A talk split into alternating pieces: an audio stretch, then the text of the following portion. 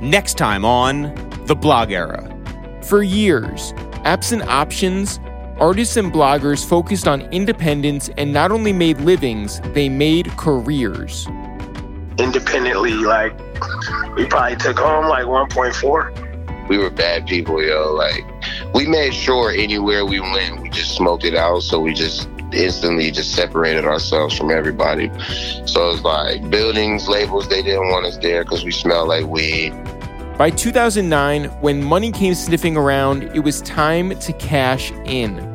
For the bloggers who'd spent all their time and energy keeping their passion projects afloat, burgeoning ad networks like Complex Media were an attractive boat to tie themselves to.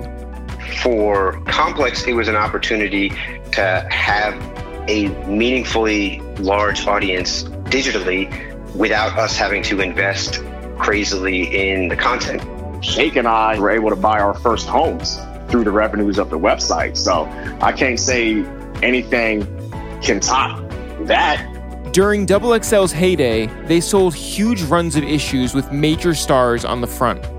At that time, every magazine that was like geared toward hip hop and some of the ones that were starting to, you know, branch off into hip hop, they all wanted Wayne, all wanted 50, all wanted Jay.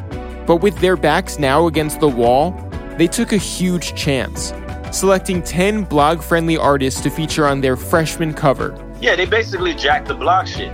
As a direct result, names like B.O.B., Asher Roth, and Kid Cudi not only got a ton of attention, but everyone on that cover was offered major money by the major labels. Like, yo, fucking, uh, that was double XL, man. Like, I'm gonna be on the cover of the fucking magazine for something. Episode 6 of The Blog Era drops next Wednesday, May 17th.